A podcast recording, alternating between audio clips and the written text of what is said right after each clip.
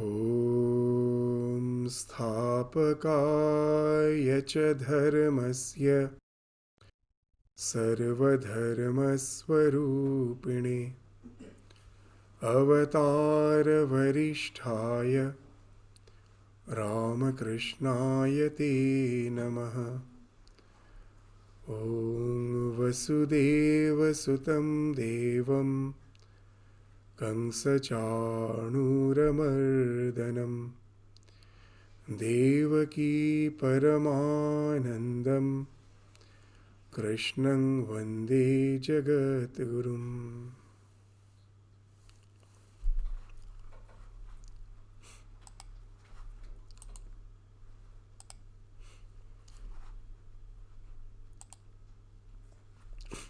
So in the last class, we were studying the 11th verse of the fourth chapter of Srimad Bhagavad Gita, where we find the idea of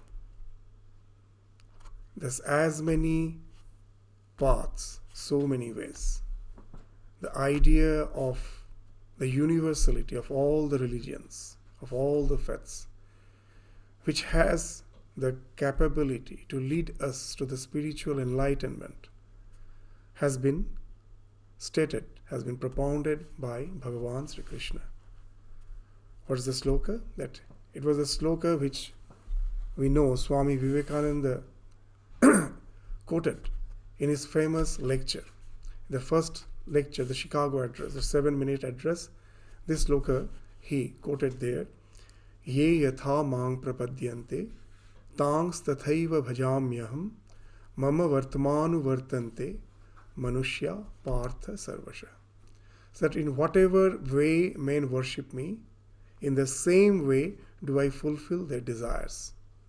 It is my path o partha that men walk in always.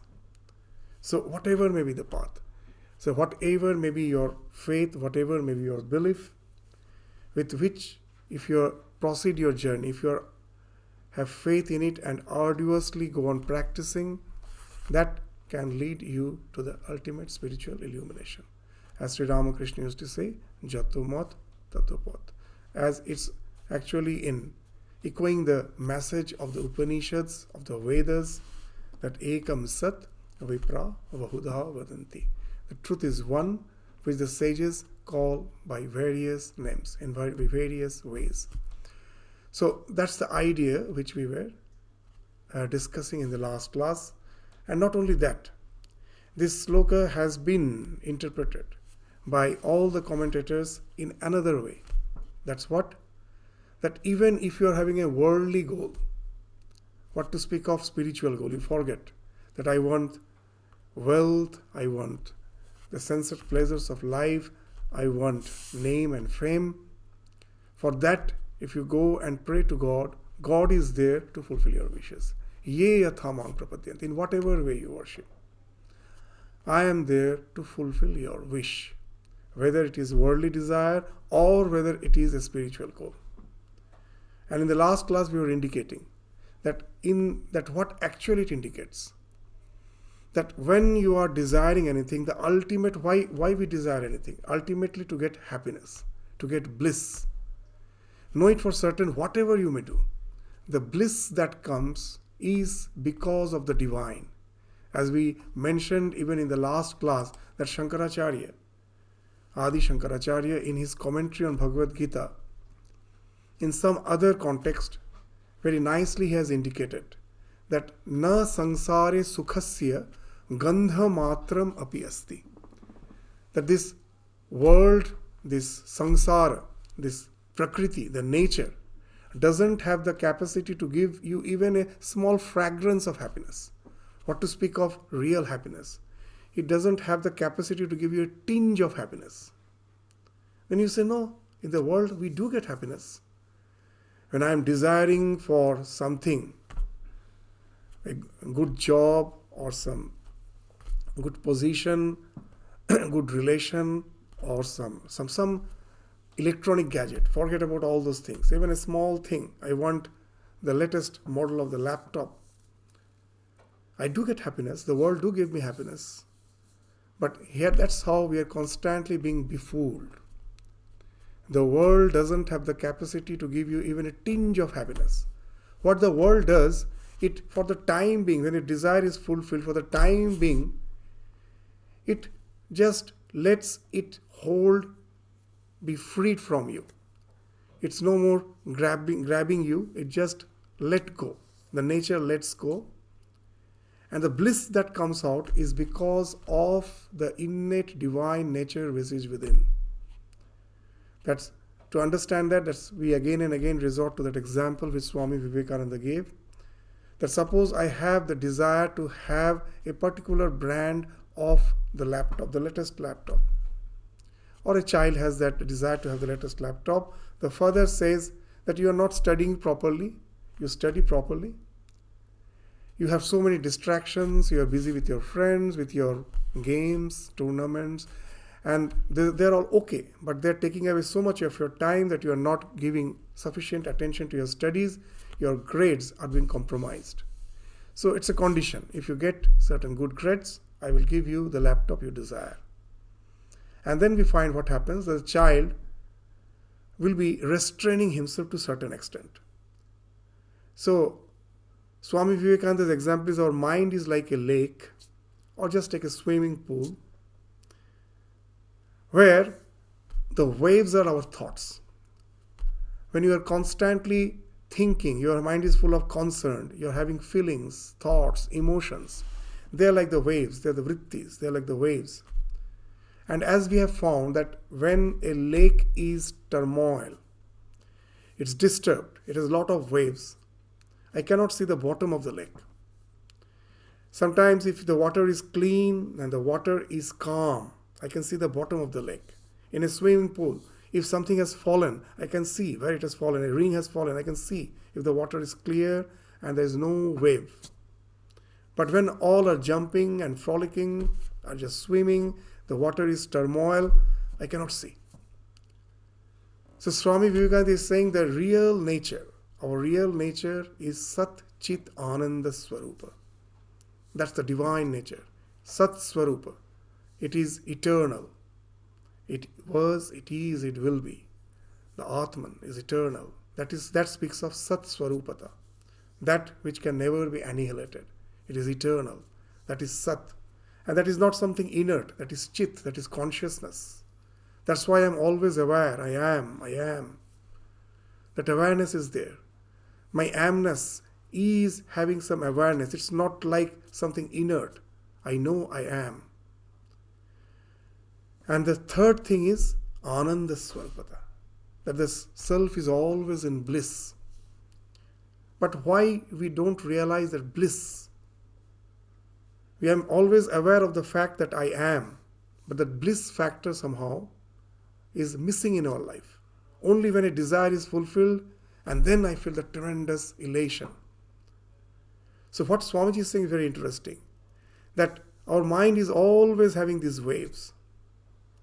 And as long as the waves are there, this our real nature, which is Sat Chit Ananda Swarupa, of which Sat and Chit Swarupata never gets obscured. Whether I am happy or whether I am suffering, I am always aware I am. But the factor which gets obscured, which gets filtered out, is the Ananda Swarupata. That gets obscured. Now, when the mind is calm, then there is no factor to obscure that bliss. The bliss is of the self. That bliss, which is of yourself, which is the essence of your being, which is the Paramatma, which is the Lord, which is Sri Krishna. As Bhagavad Gita, in Gita we find Bhagavan is identifying himself with that Paramatma Swarupa. So when you are, your mind is calm, that bliss factor, nothing is there to filter out. That percolates through your body mind complex.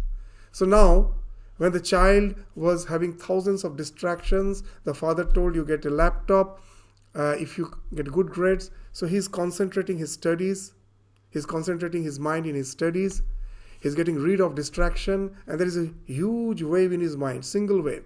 All other waves have been engulfed by that wave. What? I want that particular laptop. That's the all only thought in his mind. Constantly he or she is thinking that. And as he gets the good grades, the father, as per the condition, gives him the laptop. For the time being, there is no wave. Because that was the one wave. I want the laptop. When you get it, that wave has subsided. There's no wave. And there's a tremendous elation. We feel that the laptop has given happiness. No. It is actually the let go. For a time being, there is no desire. The mind is desireless. And the self which is within, that percolates through my body, mind, senses. The self, the bliss factor of the self, wells up through your body mind complex. And you feel tremendously elated. But there's a delusion. What's the delusion? The thing has got get, has given me happiness.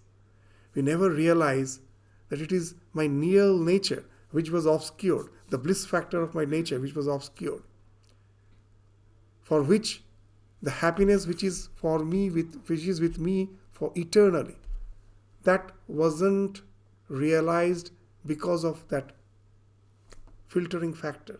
Once you remove that filtering factor, for the time being, that happiness is there. But as the mind is deluded, it is always the sense objects that give me happiness. What happens? Because of the delusion, again it goes on desiring something. So we find that there is never end of any desire. We feel that, okay, that let me get a job, I will be happy. And again you will find that some desire has cropped up. Oh, I want this, I want that. Till the last breath of our life, it goes on. At any moment, we may think these are the desires. Once it's fulfilled, I will be satisfied. You'll find it never happens. Happiness always is the future tense. Why? Because we always think that I am insufficient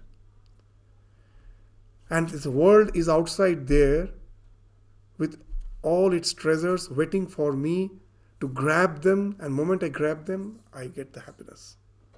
So this delusion as shankaracharya says leads to the cycle of avidya kama karma. Because of the ignorance that the bliss is always with me. I'm the self. I'm not this body mind complex. This body may fall off. I am the self which as eternally fulfilled being exists forever i'm ever in bliss as we have forgotten that we somehow got identified with the reflection my real nature is being reflected in this body mind complex and i take that reflection to be real and I get identified with the body mind complex. And then all this suffering comes. I get enchained in this cycle of avidya, kama, karma. Avidya means ignorance. From ignorance results desire, and that results in action. And this cycle goes on life after life. So now, when Bhagavan is saying that it is me alone who is there to fulfill your desire, what actually is speaking is speaking of that psychological factor the moment your desire is fulfilled, the happiness that you get is from the Lord. Because this world doesn't have the capacity to give you even a single, single drop of happiness. What it does, it just simply for the time being removes, it just sits apart. The filtering factor, the nature is a filtering factor, it just moves apart and allows you to be in communion with your real self. You are there for the time being we become swastha. The words swasth doesn't mean health. That the we think that when we don't have any disease, I am swasth. The real meaning of the word swasth is the one who is residing in himself. Swa me sthit.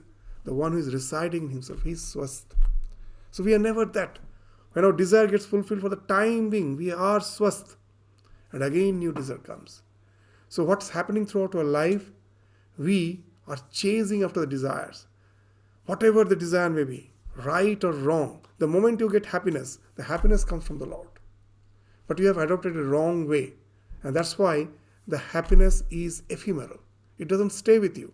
If I knew that by nature I am happy, then the scripture says there's only one practice. Whatever may be the method, but all the practices in all the religions, at last, what it is trying to do? To calm down your mind, nothing else. With all your practice, you are calming down your mind. And once you can do that, the more you can do that, the more your real nature percolates through your body mind complex to make you swastha, to be established in yourself, to be sthita, to be established in swa, in your own self. And the more you do that, the more spiritually evolved you are. So that's the entire practice. That's the entire game of spirituality. That's being spoken of. So, in whatever, the one who really wants spirituality, I give them that. He frees himself from desire and gets established in that. That's what I am giving them. And if he wants desire, okay, that also I am giving. But again, it is you, it is you, uh, you who are again going for some desire. So again, I will give. But as long as you don't stop this chase after desires, it will be just a momentary thing. That's the thing which Bhagavan was indicating in the 11th sloka. On the same line, he will be speaking on the 12th sloka. What he's saying in the 12th sloka that we are going to study now, that Kangshanta, Kangshanta karmanang siddhing yajanta iha devataha manushe loke siddhir bhavati karmaja. That whatever you desire, I'm going to give. But know it for certain, if you ask for any worldly desire which is the result of action, its result will be very quick. Immediately you get it. What is implied? The spiritual happiness, the happiness which comes from spiritual evolution, that eternal bliss. It is something qualitatively the highest. We can never think of any happiness at par with that. But it is very difficult. It's not that easy. It's not that I grant that desire easily. But if you ask for any worldly desire, easily you get it. Know it for certain. That we think that throughout our life, with all our worldly ambitions, we have labored so much to get that happiness. Whether it's a good job, whether it's a good position in life. God, Bhagavan is saying that you may think that's too much, but that's nothing compared to the joy which comes from the spiritual unfoldment, the hardships required there is much, much greater. That's why we will find, uh, even in the time of Swami Vivekananda, Swami Brahmananda, that being inspired by the ideas of Swami Vivekananda, after he passed away, many used to come uh, to join the order, Ramakrishna order. And Swami Brahmananda, it was a common thing. He will say, What are you doing? I'm studying. What are you studying? I'm the graduation final year. Exams are over? No. It's just few months later, and now he wants to join. He says, "Is it because of the fear of examination that you are you want to join?" And then he used to say very interesting thing: to pass the examination is very easy. To lead this life, you're thinking it's easy. That you're trying to want to escape, isn't it? You think that uh, that you can escape the challenges of examination by leading by coming to lead this life. It's very tough.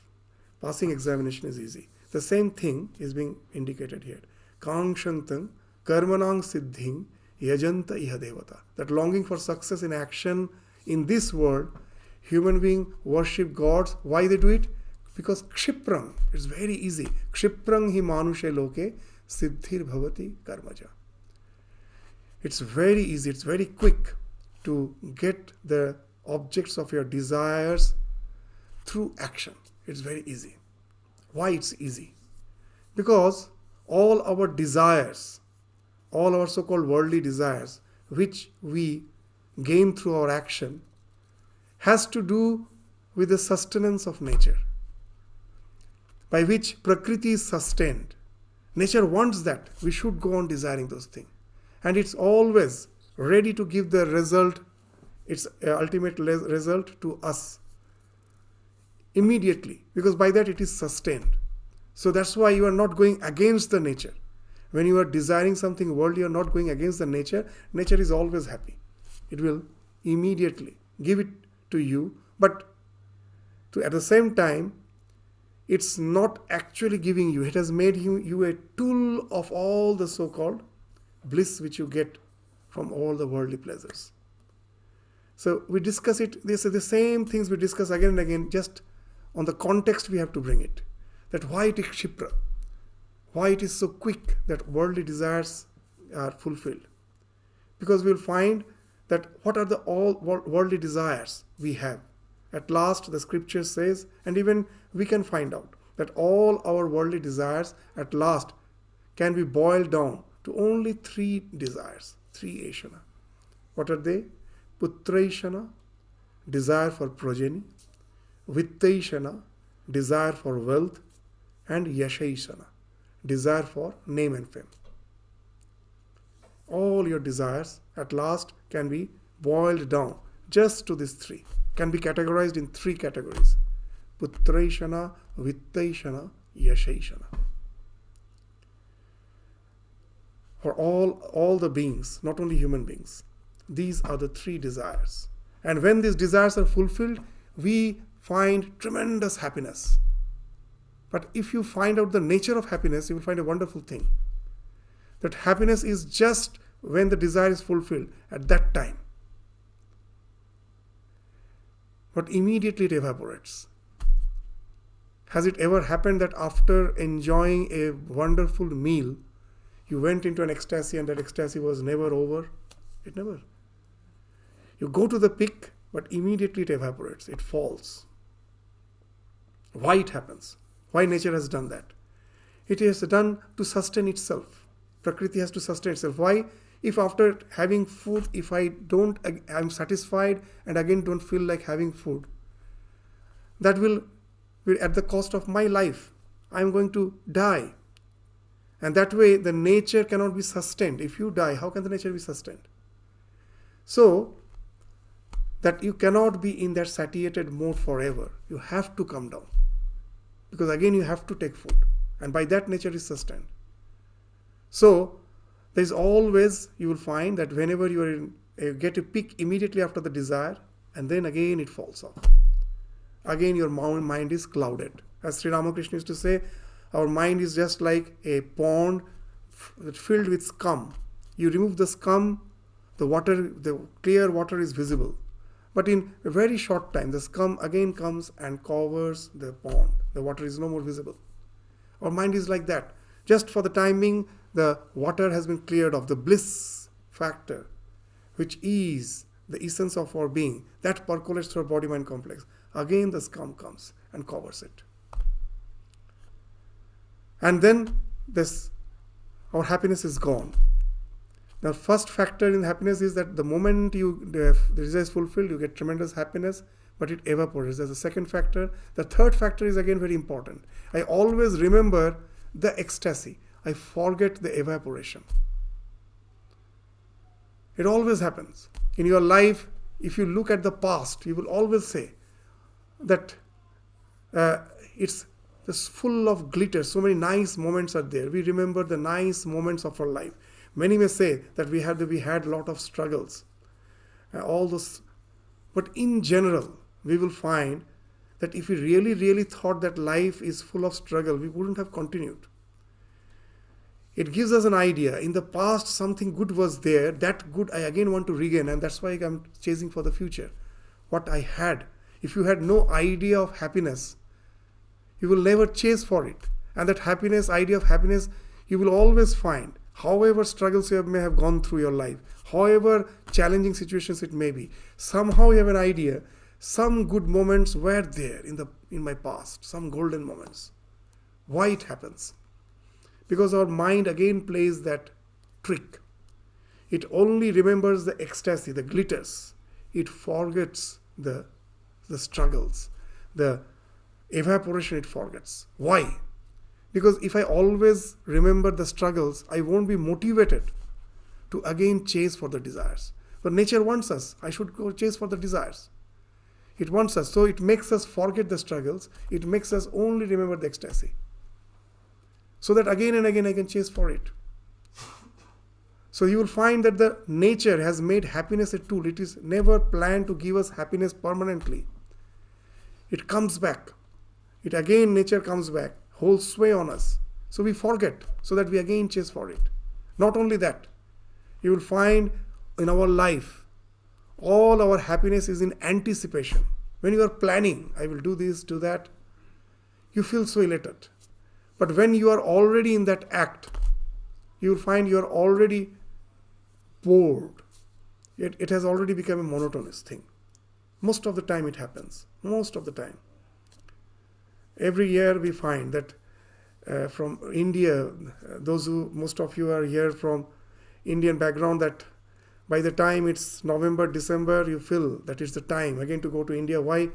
We enjoyed last year. You forget that you came back so sick. Every year they come back with all your sickness that you don't remember. You only remember the glittering moments. And again you start planning, and that in anticipation itself, there's a lot of joy. By the time you are there, with your family members and all, you find it has start, already started getting monotonous. But when you were planning, that time itself it, was a lot of elation, lot of elation. Why it happens? Again, when the nature has already through its anticipation motivated you to do something, why should it give you happiness? Because already its work is done. Now nature can be sustained by whatever you're doing. So happiness factor is again gone. So you will find that happiness is a tool used by nature to make us do the things again and again. It gives us very quickly, but again it evaporates. It's no more there. So kshipram, it comes very quickly, but it's gone. So if we are deluded by the Maya, that's why it is called Maya. The nature of happiness is Maya. Worldly the sunset pleasures are Maya. Why it is Maya? The word Maya means it is not as you see. Ya means yatha yatha, as it is. Ma is a negation. That I, it is not as I am look as as it appears to be. It is something different. That's Maya. So the worldly happiness is Maya. Why it is Maya? Because it's not the real happiness. Constantly we are chasing, but we never get it. That in the words of Swami Vivekananda, ever running, never reaching, nor a distant glimpse of shore. It's just like the treadmill. You run, but you know go nowhere. In the same place you are running. It's a hedonistic, hellish treadmill. So that's the nature of all the worldly happiness. It's very easy to get, but it leads you nowhere. You're in the same circle of avidya, kama, karma. To go beyond that, it needs a lot of struggle. It's not that easy. But that also is attainable. That's the thing. It's something very difficult, but it is not impossible. So it is not kshipra. It is not very easy. But it is something which is the only desirable thing. And it is possible. It is attainable. So that's the idea which has been spoken of here. That that all the that ultimate spiritual goal is not that easy, but that leads to atyantika dukkha nivritti parama sukha prapti. That all your suffering is annihilated and you get that ultimate bliss, parama sukha, that unadulterated joy which comes out of it. Because it's not something, it's not easy to get. Why? Because it is not something which is in favor of nature. You are not doing something in favor of nature it is almost going against the nature. So that's why Swami Vivekananda, in the very uh, introduction of the Raja Yoga, very nicely has defined that what spirituality is, that each soul is potentially divine. What's the goal? The goal is to manifest this divinity by controlling nature, not by going in favor of the nature, by controlling nature, external as well as internal. So, external means that the so called our manifested desire that you are trying to control with your willpower and the internal what is the internal nature? Your mind the chaotic mind through your meditation that you are trying to calm down. So these are the two basic things of the entire spiritual journey in any religion that have control over your senses and contemplate on god if you ask for the basic commonalities, as does any religion has to say something which is against this, that control your senses and calm down your mind by contemplation. This contemplation and renunciation. This even in Bhagavad Gita they will say in the later chapter there are only two things Vairagya and Abhyasa. Kaunteya, how to control your mind? Through Vairagya and Abhyasa. Vairagya is renunciation, Abhyasa is the contemplation, the practice. With this, it's not easy, but it is attainable. So that's the thing which has been indicated by Bhagavan. And very in- interesting thing. So here, there is no idea of sin, no idea of wrong and right, bad and good, no idea. Because God is saying that even your worldly desires, all the grossest desire, it is I who give, I who fulfill. So there is no question of evil. Then what? Then why should I? If it is not bad, why should I abandon them? Because it is a question of hierarchy, relativity. It gives him very, very some trivial happiness. I, if I want joy, I want the joy which is inexhaustible. Why should I be happy with a trivial joy? All the worldly uh, pursuits can give me just a speck of happiness. It's not bad, but it is something which cannot satisfy me. If I really have the tremendous desire which cannot be satiated, love God, love for the highest, that can give you the highest happiness. So it is not that it is bad, that's why I'm renouncing. That's why we find that that's the idea here. That Bhagavan is saying, It is I who give, even your these worldly desires. And very quickly I give. But that's not the ideal. The real ideal is to enjoy the bliss by getting established in self, by having association with the divine. As Sri Ramakrishna used to say, he is a fool who sitting by the side of Ganges starts digging a well. Will anyone dig a well when you are sitting just on the shore of you are uh, you are in the vicinity of inexhaustible source of water? Why should you go and dig your well? That's what we are doing out of ignorance. The self which is the source of inexhaustible joy, somehow we have forgotten about it, its existence. We are not identified with it. And because of our ignorance, we are chasing after the trivials. And that's the idea when it's very nicely in complete work, Swami Vivekananda. I will just read out those words. It's in Practical Vedanta Part 2. This, this idea, Swami Vivekananda, in his words, very nicely is saying, what he's saying? Then comes another idea that other forms of worship are not errors. These other forms of worship is this chase after for the desires, name, fame, uh, resorting to some maybe some rituals by which that is in the olden days there used to be yagyas, putreshti yagya. Dhaneshti means for desiring for wealth, you are doing some yagya. For progeny, you are doing some yagya. So we may say these are for some mundane desires. They're not errors. This is one of the great points to be remembered that those who worship God through ceremonials and forms, however crude we may think them to be, are not in error. It is the journey from truth to truth, from lower truth to higher truth. Darkness is less light, evil is less good. That's much. Means there is no such uh, duality that it is dark and is darkness is less light and evil is less good, impurity is less purity. It must always be borne in mind that we should see others with eyes of love, with sympathy, knowing that they are going along the same path that we have trodden. We all want that infinite happiness. This all these trivial joys is never going to satisfy us, and our want for that inexhaustible happiness will force us will motivate us gradually to go for the subtler and subtler aspects of life. So, in whatever stage he may be, don't criticize or say you are supposed to go for some higher places. Let him be there. Many say that in Ramakrishna Mission, the students, so many students every year passing out, it's in thousands, so many schools, colleges. How many really get attracted to spiritual life? Isn't your effort waste? We always say no. What they want, let them get. You cannot force them to spirituality. If they want a good job, a good education, yes, let me provide, let me help.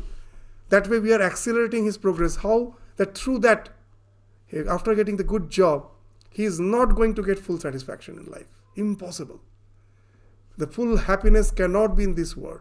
But as you have accelerated this process, at least this step, he has gone through. The one who has not enjoyed this world can never renounce. He has to first enjoy it today or tomorrow to understand that it doesn't give you ultimate happiness. Who comes here? Many says that in all the religious congregation, not only here, in most of the places, you will find it is the elderly people, the middle-aged people, they who will come. You may say nowadays we see some young are going as a huge throng of crowd. That is not pure spirituality. There you will find some Baba is saying that come to me, I will somehow help you in getting a job. Yes, then of course the young will go. But the true spirituality which speaks of that your spiritual emancipation, you will always find the older elderly people anywhere, whether it is church, any religious place, why it happens. Because the young, it's a process of evolution. The young ones, when they pass by the street, they see your house, a very nice house, big house. They say, wow, if I can also have like this, all the happiness will be mine, they think. And they do get that. And when they get it, they find no happiness is not there. And then they think that there should be something else in life which can give us true happiness. So it's a process of evolution. This worldly gains, it is an advertisement. It's a big advertisement. The world is planned in such a way that somewhere I read that the heaven and hell, when one person wanted to see the heaven and the hell, when he went, he was taken to the hell, he saw it's all merriment, all are enjoying. And then he was he asked, then how come that it is a hell? Well, don't be lured by it. It is just the advertisement outside. If you go inside, then the real suffering is there. Outside, they have made a show of all those mirth and joy. Our world is like that. It is just a package.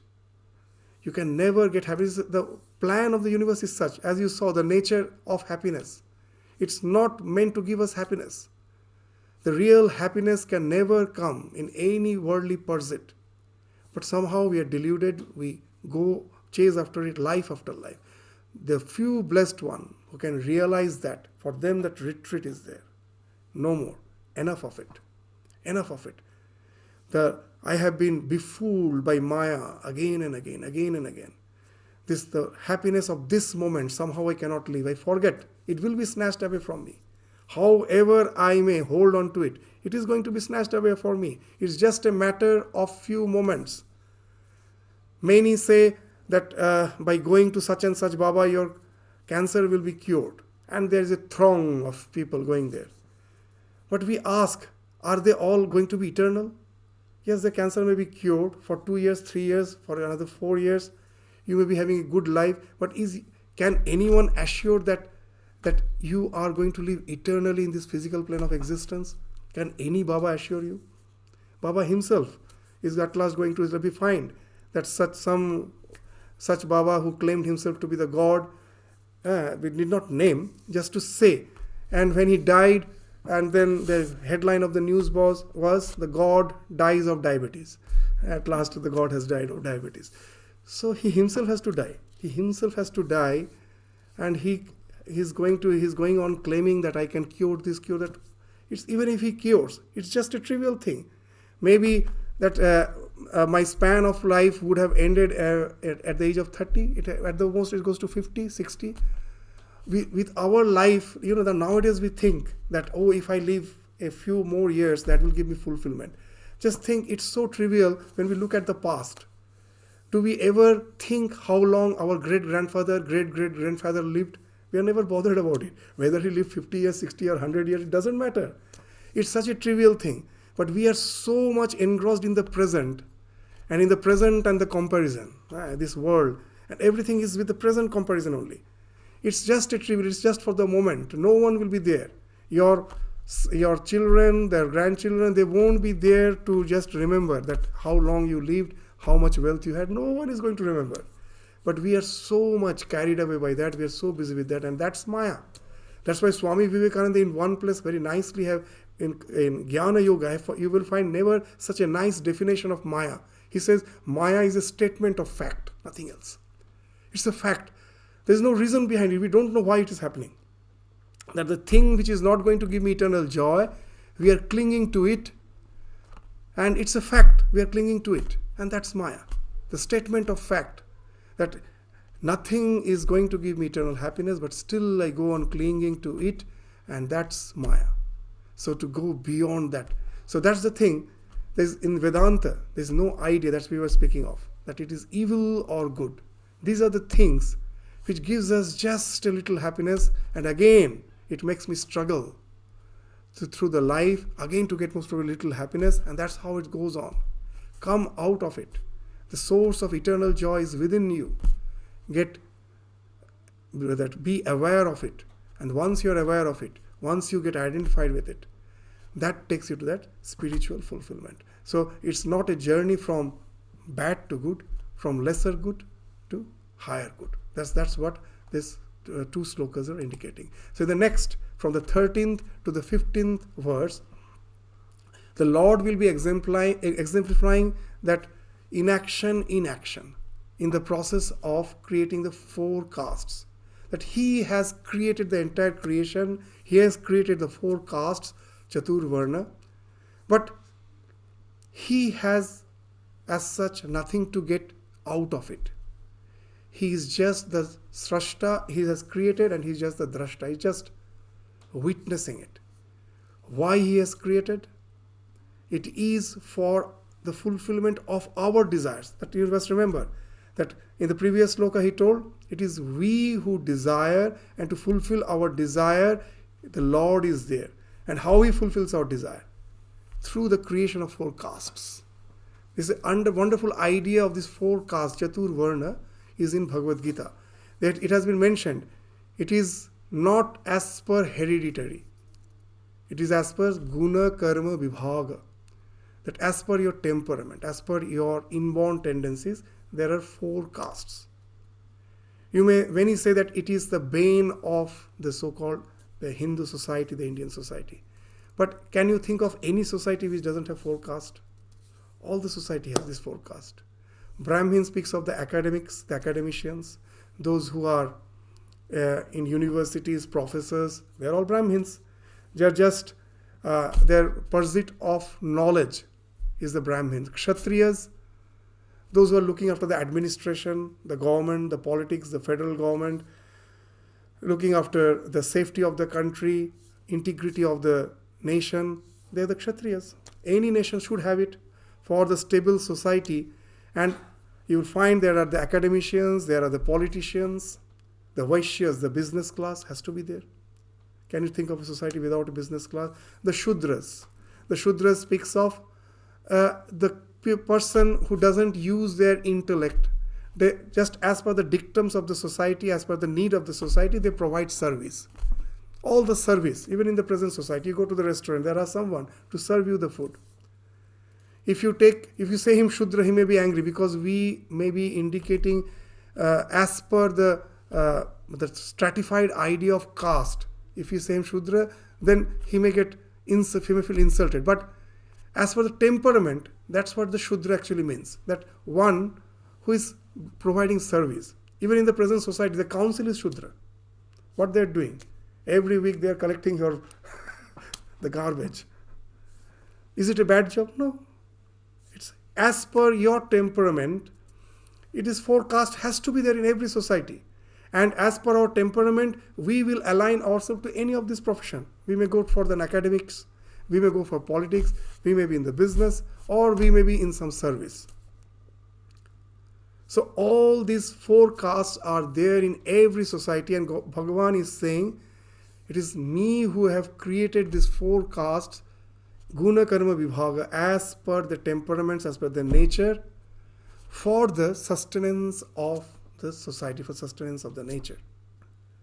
But by doing that, it in no it is not for my own personal benefit. It is as per the desires of the people who are in ignorance i have created and through their temperament they are following the swadharma and there it ends. But why is indicating that while performing your swadharma once somehow you come uh, to that awareness that you are not the karta that it is the lord who has created all these various uh, what you say this uh, four varnas four castes and I, as per my temperament, align myself to a particular caste and go on doing the actions as per my inclination. As long as I think myself as karta, I get the result, but again, the desires come, it doesn't lead me to the fulfillment. How can I go out of it?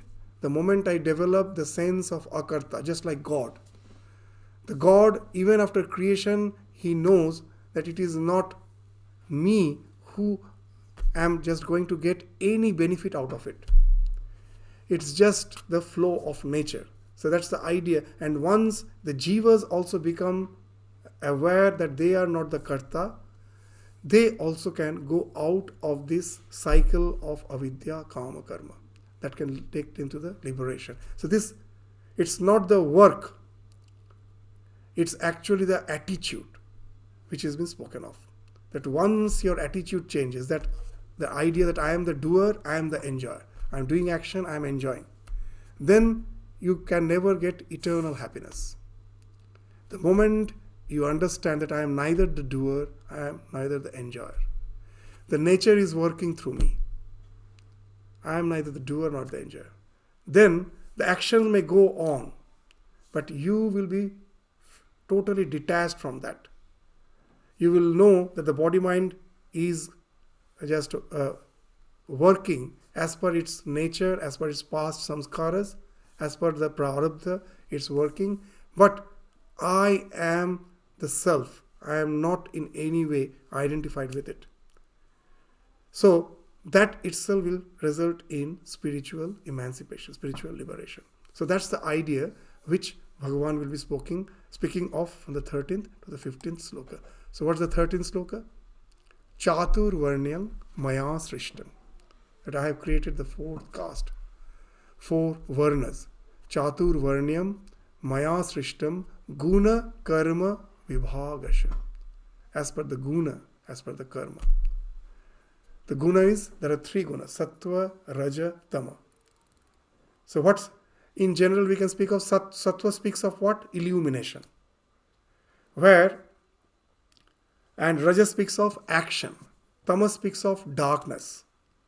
Now, why we say that those who are academician, they are sattvic? Because when they are reading, their reading is resulting in contemplation. That itself, illumination resulting in illumination, it's not resulting in action. Means those who are purely academicians, their they must say that their their study, their illumination is not resulting in response as such. It's just by reading they get the joy. Just by research they get the joy. So that's the academicians or the the spiritual uh, uh, practitioners. So that's pure sattva. What's the rajas? Rajas means your uh, the kshatriya they say is uh, very nicely they have been in scriptures they say they are uh, what do you say they have rajas with the predominance of sattva rajas with predominance of sattva. Here comes technology, politics, everything. What happens?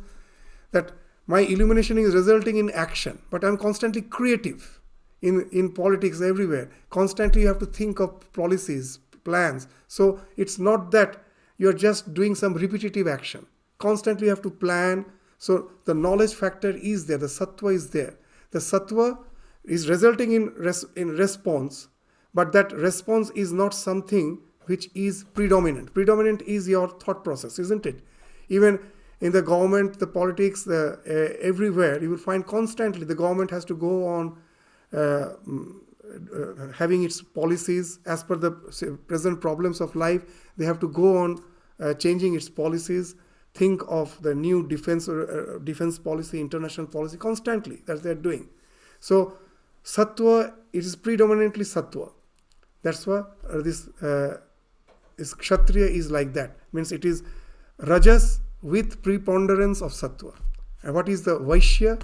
They say it is rajas with preponderance of tamas. Why it is tamas?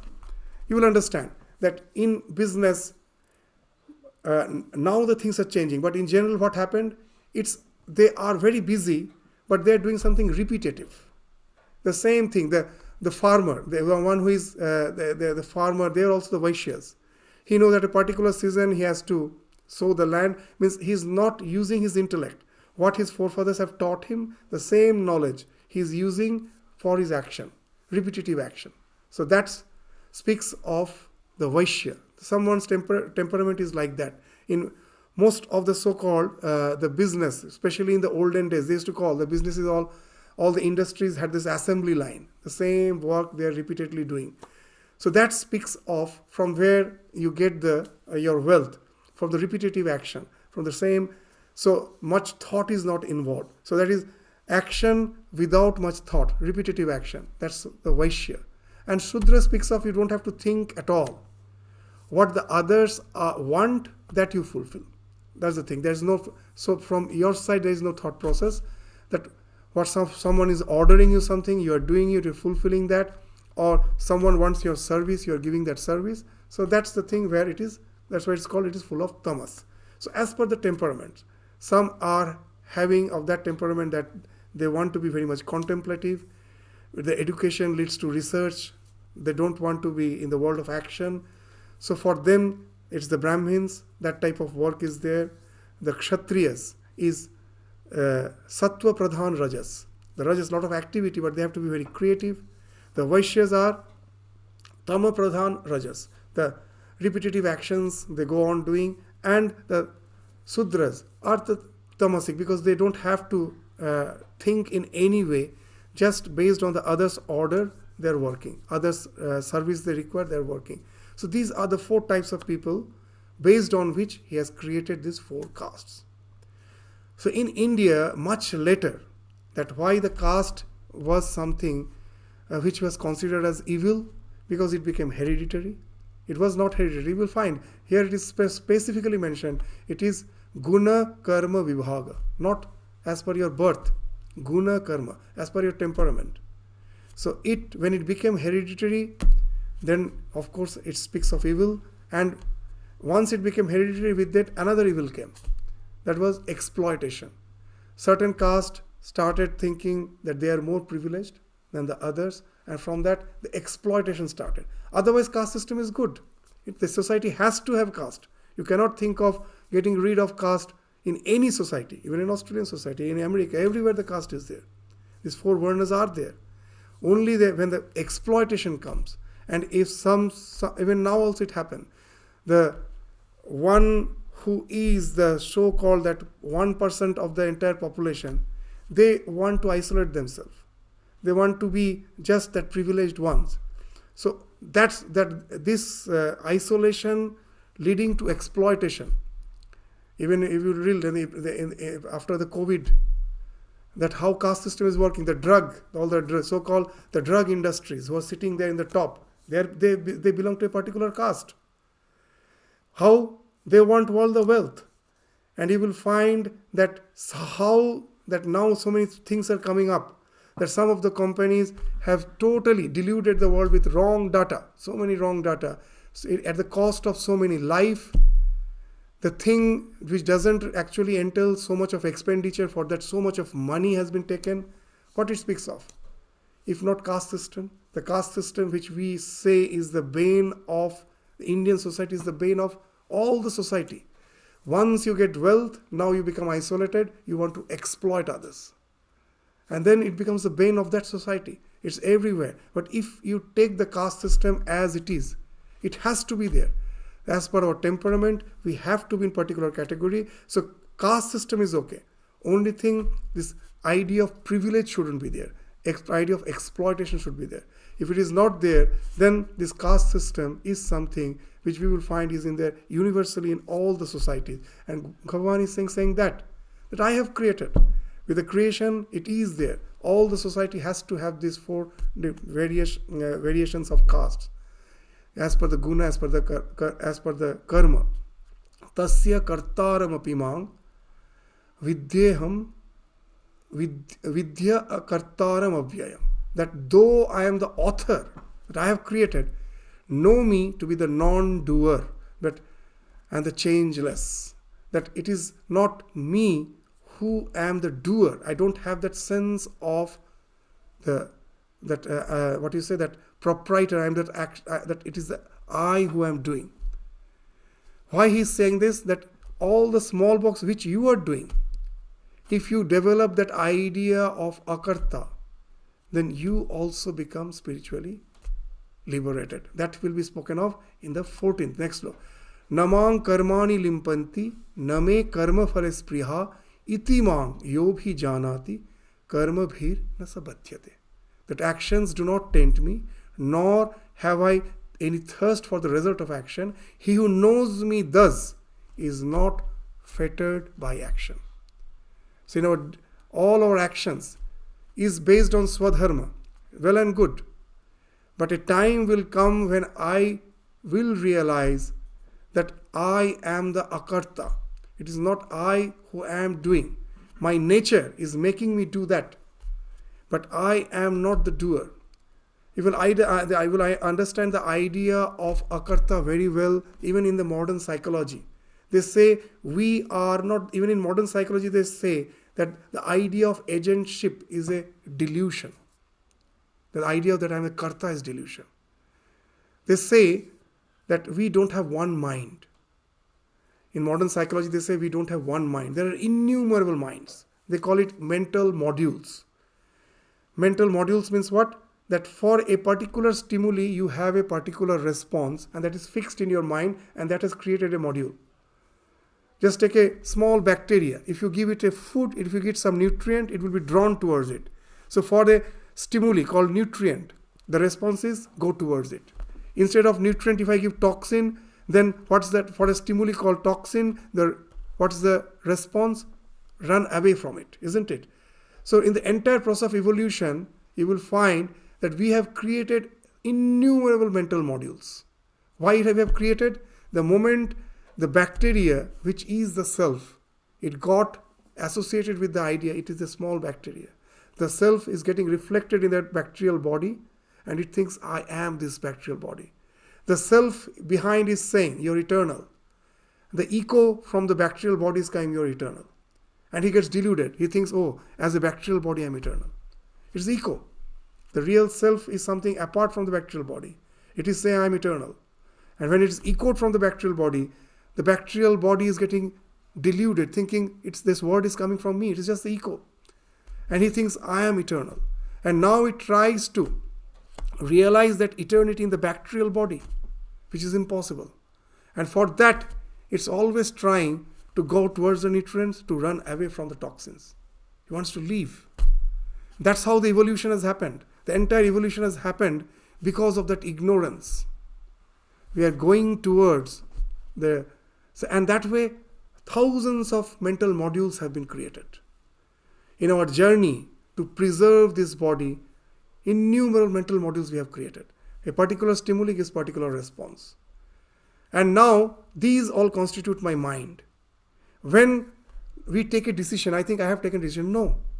In a particular situation, a particular module gets activated. As per that situation, a particular module gets activated, and that module has a fixed response. It is going to take that response, making you believe you have taken that response. It never happens. Just to give you an example, you will find that when you are at home with your family, you are a different person. The same person when you are at office with the colleagues, you are different. Suddenly you meet, meet your school friends, you will find your nature has changed. Immediately, as per the environment, your nature starts changing that's why we go to the uh, this shrine, temple. Why? We know that environment do change my nature. Immediately, particular module will get activated. If you go to some place of evil, uh, this where all type what is this uh, evil things are going on, you will find unknowingly your mind gets activated by that. The entire world of advertisement speaks of that. In the TV, you suggest any advertisement, they are trying to activate a particular module, and just a particular module, nothing else. So what it speaks of that we are not actually deciding. That example which I give again and again. Suppose that uh, you are going for an excursion, a group of people is going for excursion, and at night they have to stay in some uh, hotel. Uh, this uh, uh, they get down in a railway station, and they have to stay in, stay in some town, a small town, in some hotel, and the hotel uh, in the center of the town, the hotels are not sufficient all cannot stay there. Few have to go with in the countryside, bit aloof. Now, all will be trying to have their own choice, and then most of the people have to be denied, you know, because there is no sufficient hotel. So it's a real experiment which has been done. So what this experiment, it's in a very famous experiment of a Stanford University, that a group of students with their families were going for some excursion, and it was planned that they will have a night halt in some small town. But before going to the hotel, because there is no sufficient hotel in the center of the town, first they will take them to some this movie theater where number of movies are going on, and some will be going for there's some horror movies going on some family adventure movies going on. So some goes for the horror movie and some goes for the family adventure movie. And when they come out after that they are asked to choose the hotel. It, it was asked uh, that let uh, it's not we who are asked deciding. It's you choose your hotel very interestingly it was found those who went for the horror movie they all planned to stay in the hub of the city the small town in the hub of the small town and those who went for the family adventure movie, means they went for this countryside. You know why? Because you find a very interesting thing. This it's a it's a very uh, famous experiment that when you are going to a horror movie, then what mental module gets is getting activated? It's a mental model of protection. That you are in when you are in danger, you want to protect yourself. Now, if you look in the animal kingdom, you will find a wonderful thing that uh, when the predator attacks the herd, that all the herd is being attacked, the herd always wants to be together. The reason is they know very well if somehow I get just I get isolated, the predator's entire attention will be on me. If I'm in the group, the focus may not be on me. maybe it's maybe on me, it may not be on me because you're in a group. But you are out of the group, the entire focus goes on you. So when you are scared. In the process of evolution, uh, we always wanted to be in the herd, always want to be in the crowd. We never want to get singular, uh, singularized. So those who went for the horror movie, for them that uh, what you say that protection module got activated. They were scared, so they all chose the hub of the small town. The whatever hotel room were there, they chose themselves. And in family, when you are with your family, you would you like to be isolated you're with your children you're with your wife you don't at that time you want that space you don't want to be the others so those who went for the tight type of movie the family adventure movie they all themselves chose the countryside the uh, the motels which were on the countryside but it is they who decided isn't it it is not that someone forced them so what it speaks of it is the mental modules that gets activated that makes the decision giving you a feeling you are deciding so even in modern psychology, it's a big subject that we are not the karta. It is the mental modules as per the environment is a very important factor. So know it for certain. in what environment? That's why they say don't blame the person. Most probably the environment in which he was brought up that is responsible for what he or she is. So so that's the thing. So you are not the karta. So knowing that that guna guneshu vartanta we already studied it's the nature, how it's working on me. That way, my body mind complex, as per the present situation, is responding. Knowing that, let me go through the life without getting uh, attached to it.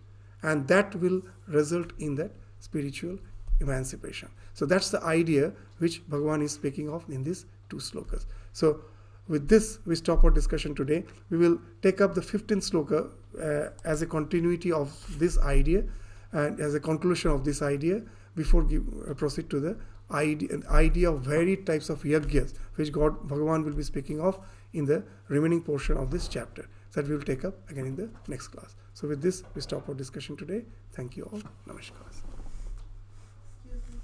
Yeah. Yeah, please. One minute. Just let me